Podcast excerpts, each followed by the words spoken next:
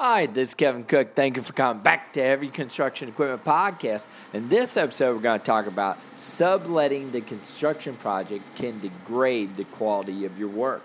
And again, this episode has been sponsored by me. Are you looking for good used quality equipment? Then come to my website at www.heavyequipmentguy.com. All right, here we go on to podcast. We live in the era of outsourcing where everything possible business is outsourced in some way or the other. Some businesses are outsourced to foreign countries and some remain inside but are outsourced to parties that are known to do the kind that kind of work. This is also known as subletting projects. What typically happens here is a person who is responsible to complete the project hands over the work to a third party who in turn further uh, further hands in over its part who will indeed complete the project. You know, it's like a subcontractor moving on to a different person.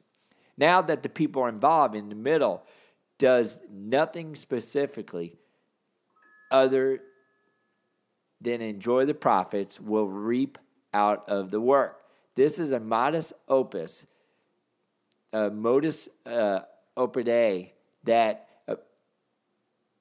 many in today's business file. You know, just make sure you file the right way. The first party may or may be may not be aware the project has changed many hands and therefore are only interested with quality of work.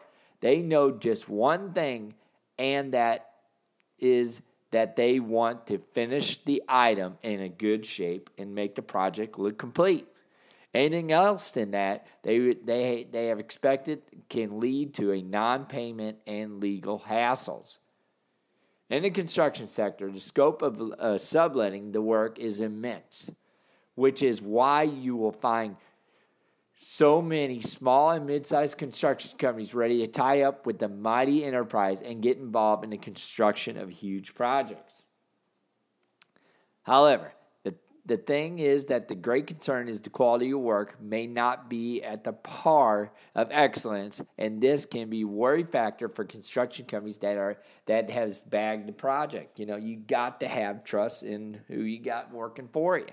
The company that lets the work to other small companies needs to ensure the quality of work is not compromised by any way. And for this purpose, they should correctly measure every time it finds things not in place. You know, if you are giving these small uh, these jobs to small contractors, you should have one of your employees with the big construction company on that job, so it's making sure it's run right. You know, you know, just for your sake, so you get paid and no hassles. And next, Review the progress of your work regular intervals. One of the most important things is to require it to be done is to review the progress of the work at regular intervals. Once you let out the project to the other companies, your responsibility doubles.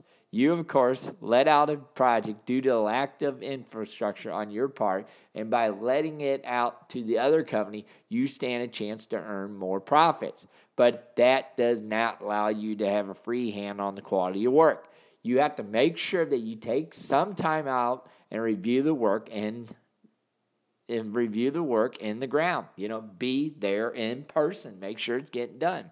Visit the site at least once in a month and check the progress report. Now that, you know, I would say once a week, you know, depending on the project, how long it is. You know, if it's a big long project, yeah, once a month might be all right. But shoot, man, I'd rather be there once a week, so make sure you can fix it before it gets worse. Try to evaluate the, the actual with the estimates and see if the work will be completed within the specific time frame. And lastly, do not shy to fire a contractor for their sloppy or sloggy work. When you let out a work to a third party, you find out the party is not good at all or it is not taking the work serious. You should be ready to take a tough call. You know, get rid of them. Remember, it is your baby, and if someone is not taking care of it, you have every right to kick him or her off the job.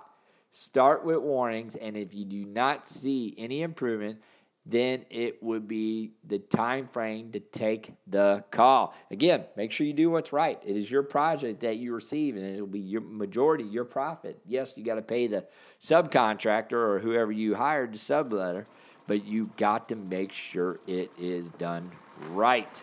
Again, if you got any questions, give me a jingle 817 733 3799. Thank you and God bless.